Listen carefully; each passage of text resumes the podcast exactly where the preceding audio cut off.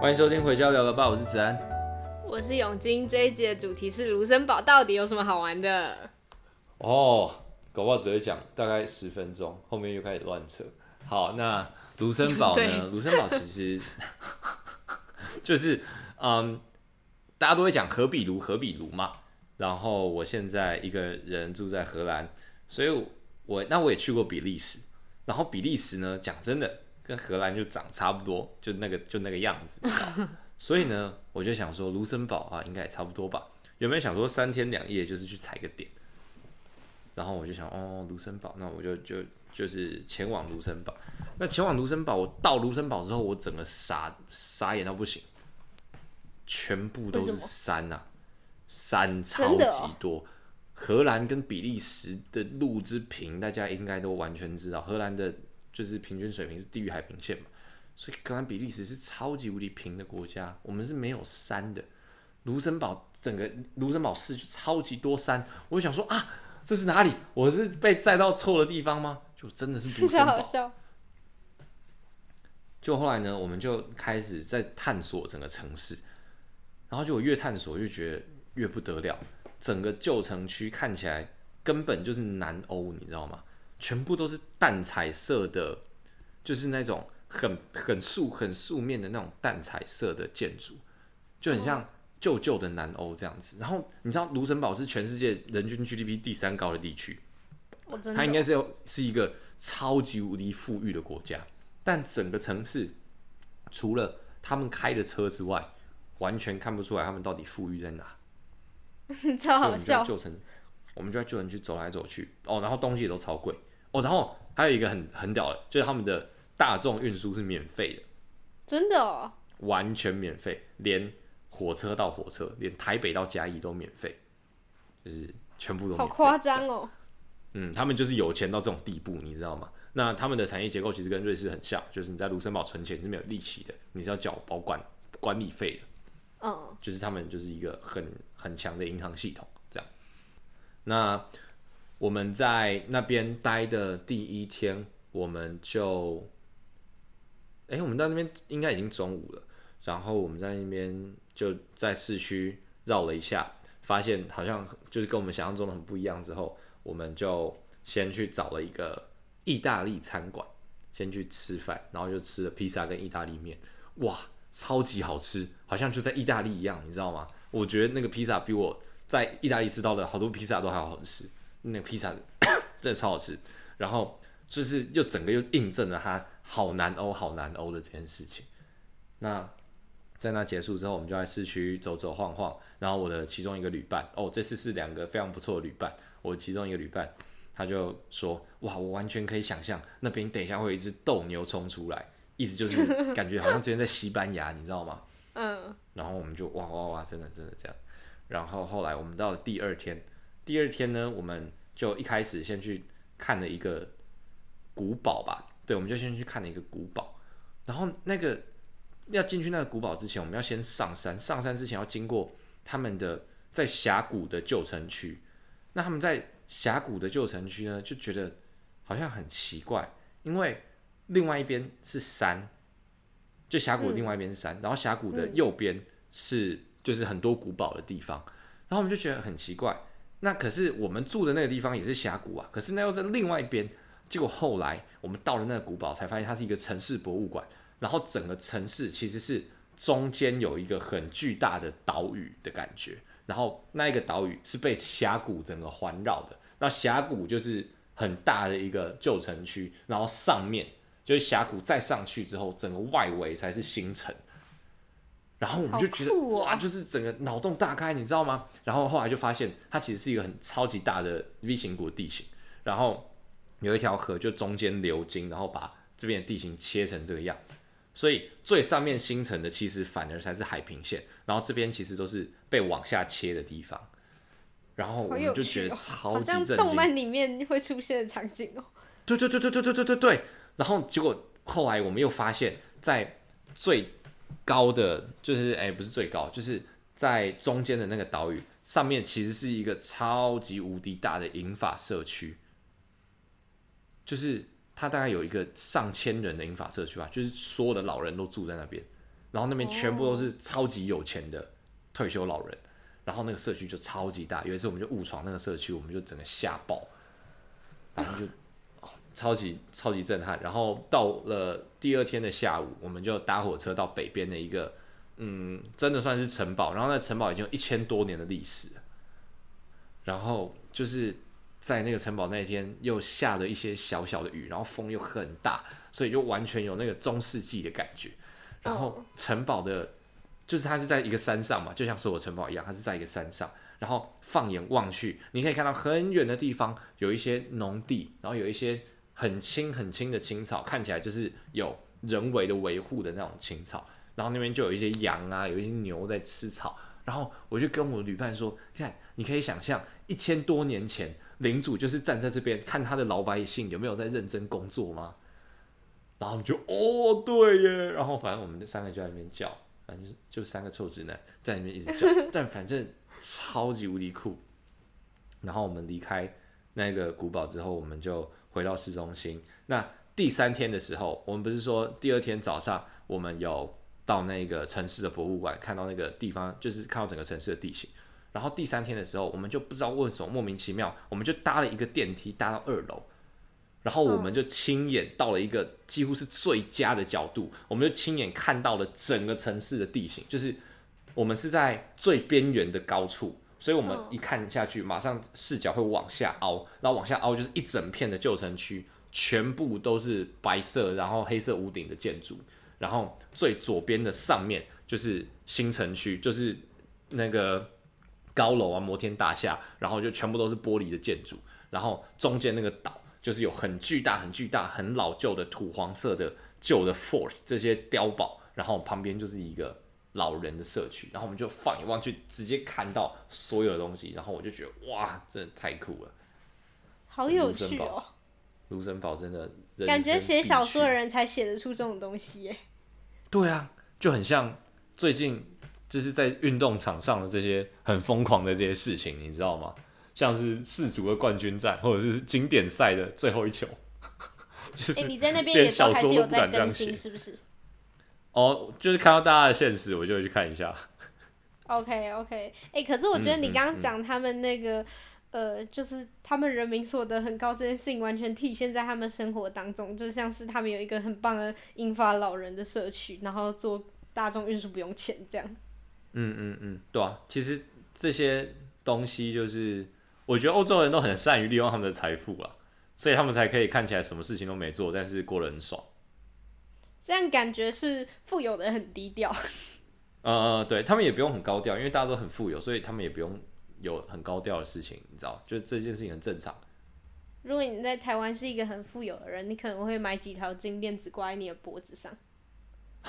但是没有没有知识的富有的人吧，这就是我们之前我们之前谈到的，就是你的文化资本跟你的那个金钱的资本要 match， 你会看起来才会是有一个有质感的有钱人，不然你看起来就会像是被娶进豪门的家酒妹。完全没错。嗯嗯嗯。啊，好，这就是卢森堡。哎、欸，还不错。还有什么城市可以分享的、啊？哦、oh ，昨天的比利时，我觉得昨天的比利时有一个很 iconic 的 moment， 我也觉得可以分享，就是我比利时大家会想到什么？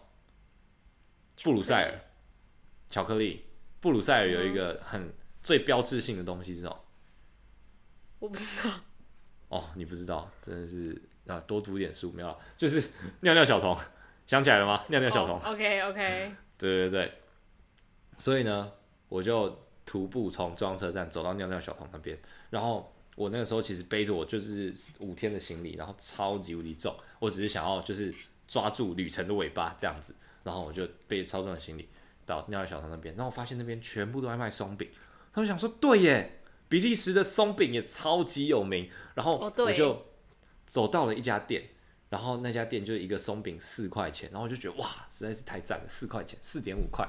然后它就是一个松饼，就是就是正常一个松饼，然后上面挤满了那种外国人的那种鲜奶油，有没有那种？就他们在动漫里面会看到他们喷在嘴巴里面的那种鲜奶油，嗯，挤满鲜奶油，然后一半是炼乳，一半是巧克力，然后就看起来超级甜，超级好吃。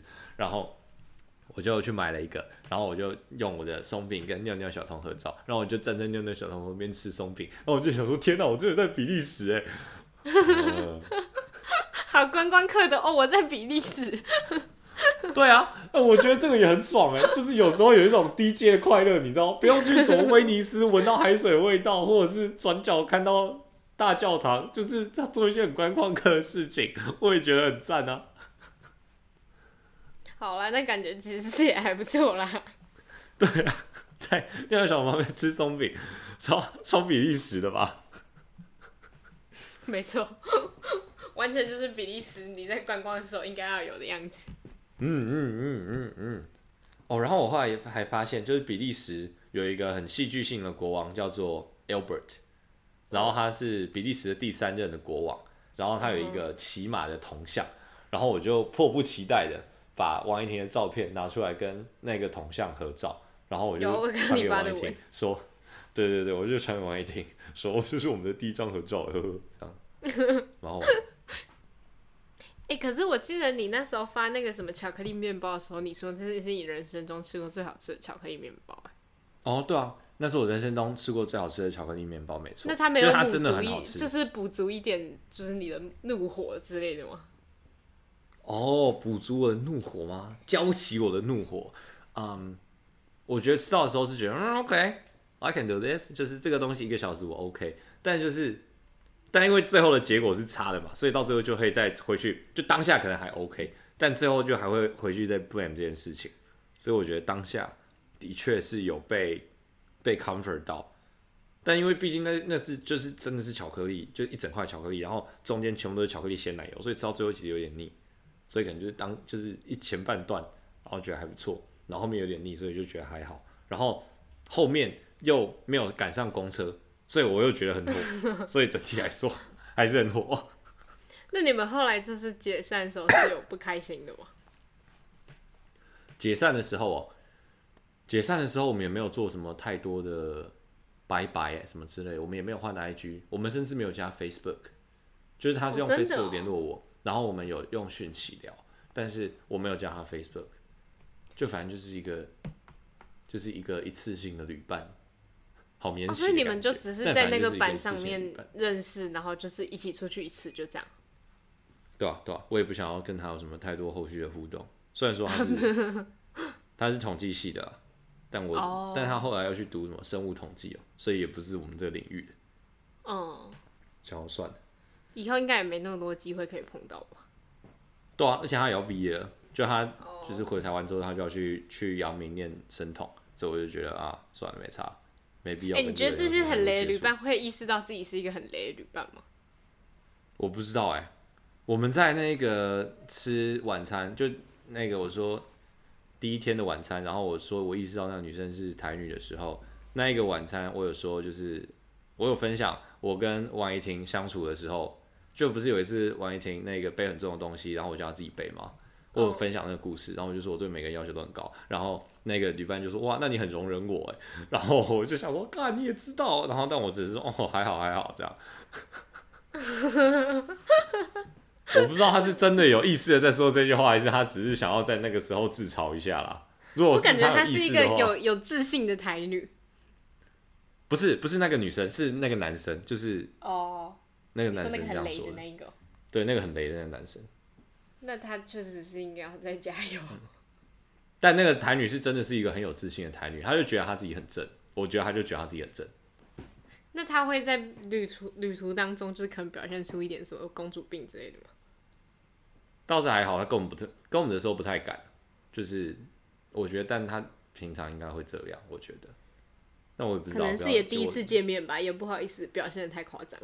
对啊对啊对啊，而且我们又不是在酒吧什么搭讪他，是他自己说要来就是要跟我一起玩的，所以你最好给我收敛一点啊。所以这一这一团的伙伴都算是下次不会再见面，也不会想再找的人。一辈子应该都不会再见面了吧？要要再见面的几率很低啊。那你们都是这样子找一次性的旅伴哦？如果如果聊得来的话，就会变成多次性的、啊；如果没办法的话，就变一次性的。对啊，对啊，对啊。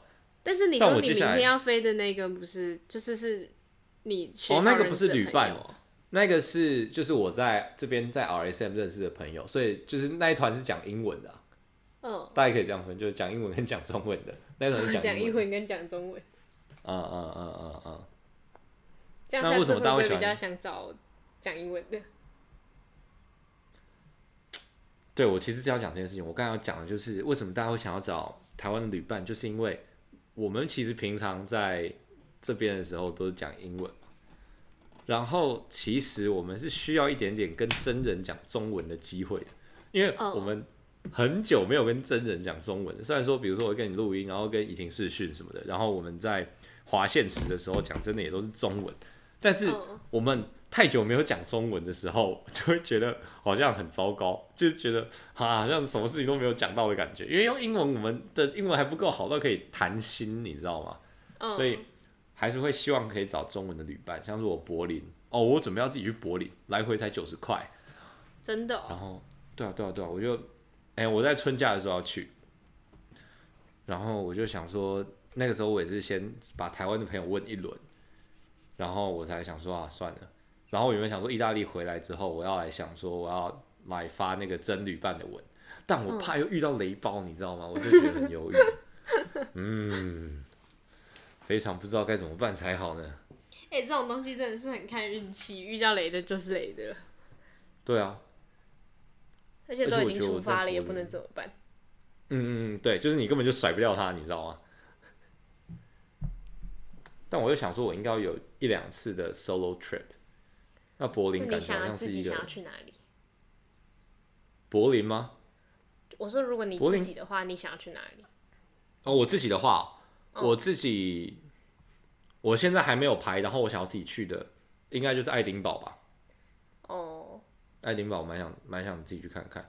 然后柏林也是我原本一个想要自己去的地方，因为柏林它有非常多很很深刻的文化转型吧，因为它有经历两次文化转型，一次是纳粹的。嗯，一次是苏联的，嗯、那、哦、这两次的文化转型，或者是你要说的台湾政治一点，说转型正义这件事情，其实就是他们的，虽然说我们都把它当做学习楷模，但他们的社会其实自己也还在这个 debate 的过程当中，所以我觉得我是很想要去柏林看看这两次的不一样，两次极端的统治对于整个德国社会，还有对于文化中心柏林有造成什么太大的变化，我自己是蛮想去看看的。然后如果你想看这种东西，确实是比较适合自己去。嗯嗯嗯，对，我才有办法好好的、好好的自己去感受啊。但我又不知道到底该不该自己去，你知道吗？就我自己去啊，我就要就是穷游嘛，然后住 hostel 什么之类的。但我又还没有在欧洲穷游过， oh. 所以我其实也也不知道该，就是我我还是有点怕怕的。嗯，可能再看看。而且在欧洲。那你感觉要去治安好一点的地方？柏林治安还算 OK 啦，就是整体来说没有到很糟糕。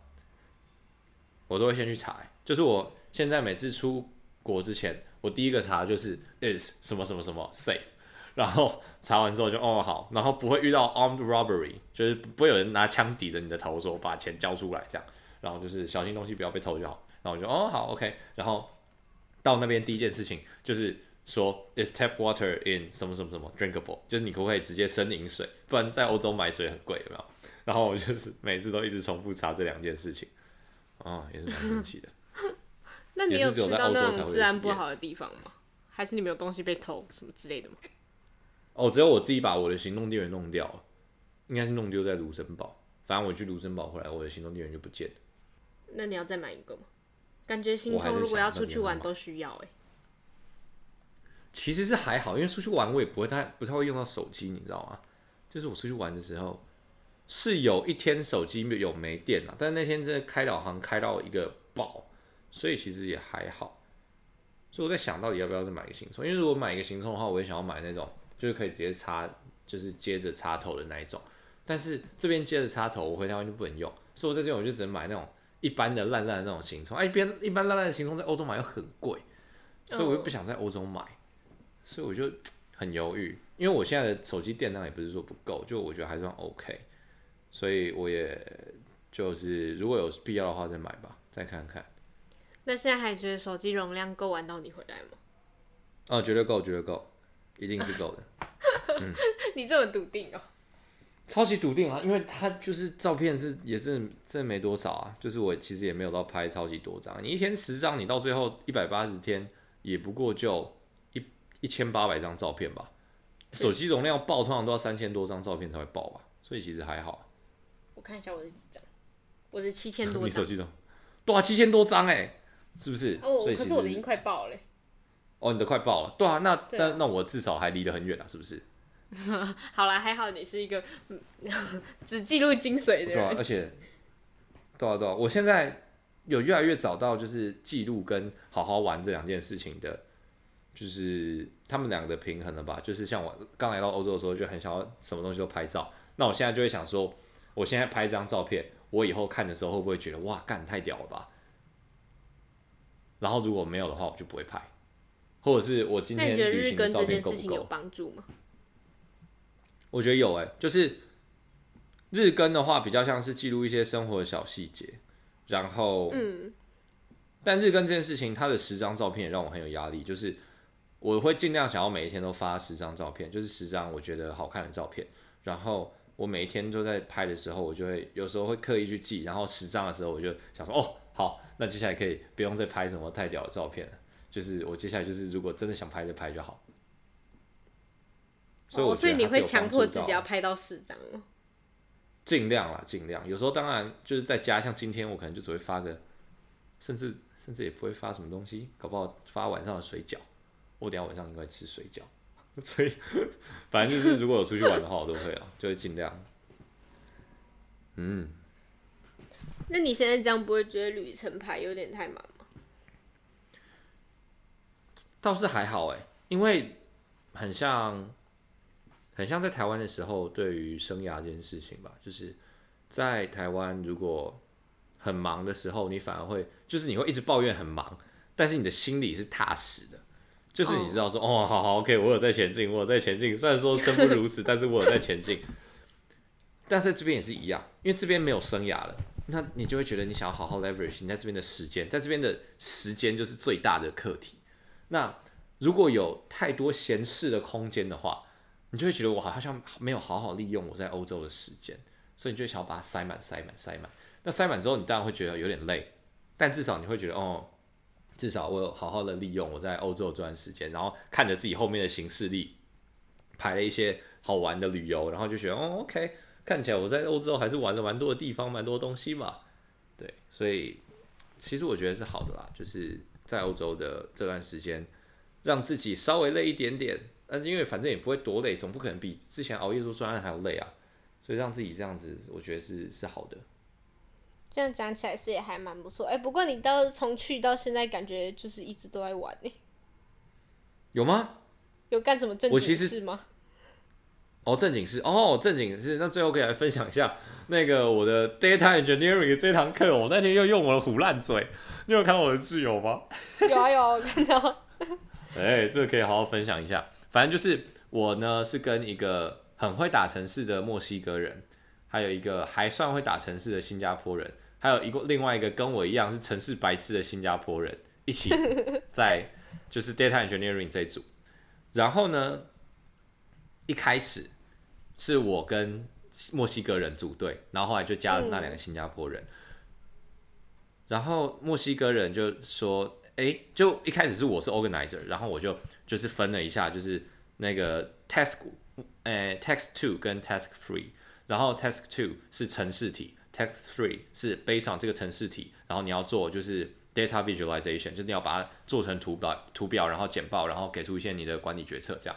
然后 task two 就是有关于 R 的嘛。”然后有关于 R 的、嗯，我原本想说，哎，那我们是不是两个人写 R， 然后两个人做 report， 然后这样子就，哎，这样很好啊，是不是？然后结果我就问那个不会打程式的新加坡人，他说没关系吧，我们就可以四个人都打一打程式，然后四个人都做一点 report。然后他就，然后我就说，哦，好吧，就是我原本想说我可以去做 report 就好，但是后来就那个时候就没有成功。然后我就把，就是 task two。把它分成四个部分，然后我就说，哎，大家我们现在有四个部分哦，然后我们大概在什么时候 deadline， 然后如果就是在那个 deadline 就是中间，反正就大家自己找时间做，然后应该有顺序吧，那谁要做第一 part， 然后那个墨西哥人他就在群组里面说，哎、欸，那我因为我后面就是 task 就是 task three 的时候，他可能已经不在鹿特丹了，他要去其他地方玩， oh. 所以他想要先就是在 task two 做多一点，然后他说他可以 take 就是把其中一个人的份做掉，然后 他, 他就不用做 task three 这样，然后我就说好啊，太好了，然后就他就开始做做做做，然后结果那天我们星期一的时候我在意大利，然后我们就晚上开会的时候，他我就说，哎，那那个 Sebastian 就是那个墨西哥人，你要不要报告一下进度？他说哦，我做了三份哎，就是他已经把整个作业的四分之三做完了。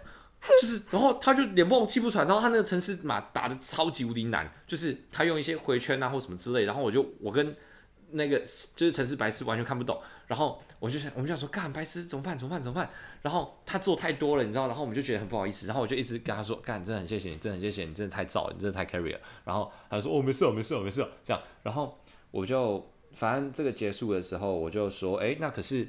嗯、我, 我们真的觉得这个东西这个 work 很很赞，但是因为我们我跟 Benedict 就是那个程式白痴，也不是程式白痴啊，他应该也比我强一点，但反正就是我们两个就是看不太懂一个 for loop。那我们在想，这个是 Dion， 就是另外一个新加坡人会写程式的，你就是有没有办法把这个程式看懂，然后可以接下去 Sebastian 的 work？ 然后 Dion 就说哦好啊 ，OK OK， 我觉得我应该可以，我应该可以做到这样子。然后我们就说好啊，那接下来那。迪奥，你接下来的工作就是把最后的那一小 part 完成之后，你把它 translate 成 human language， 然后让我跟 Benedict 好进入状况，然后接下来 assignment three 就交给我们两个来做就好，就是你就是做 transaction 的这个动作，然后 Sebastian 就负责大部分程式，然后我们就负责 report 这样，然后就是就是搞得皆大欢喜一样，然后实际上是因为我完全不会打程式，然后刚好有 carry 的队友，然后我就成功避掉程式了。那也算是你运气很好哎、欸。嗯。结果呢？今天早上又有一个很大的进展。Sebastian 就说 ：“Hey guys， 我今天在上课的时候，哦，因为今天是我们程式程式的课。他说我今天在上课的时候，我就用了一些比较空闲的时间，我就把 task two 整个打完了。然后就是剩下的人，你们可以专心在 task three 哦。然后我们就想，超好笑，太强了吧！哎、欸，那这个东西对他来讲应该是真的很简单哎。对啊，就是这堂课是真的超级简单，但是因为就是。就是毕竟我们这些新手还是还是没有办法这么快的就是就马上学习，然后毕竟它又不是我们的就是第一语言英文，我们又要就是转等于我们要转换两次语言，所以其实就蛮麻烦的。结果哇，这个大腿真的是太屌了，真的太屌了。那对他来讲应该 easy easy 吧？也是 easy easy 吧。然后他也好好去就 assignment three， 他也可以好好去玩，所以整体来说对他来讲也是一个好事啊。那真的是对大家来讲都很棒哎。嗯嗯嗯嗯嗯嗯，搞不好接下来 visualization 也是被 carry 掉。新加坡人就想说，跟我们都没做事，然后他们就做超快，然后我还没还没还没那个回神过来，然后他们就 OK 了。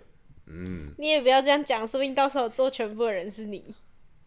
那做全部的人是我也没差，因为那个是 report 的东西，我也觉得我也觉得我 OK， 所以我也 OK 的。啊 ，OK OK， 那还算是有干点正经事。虽然现在这样听下来，你好像也是目前什么都还没做嘛。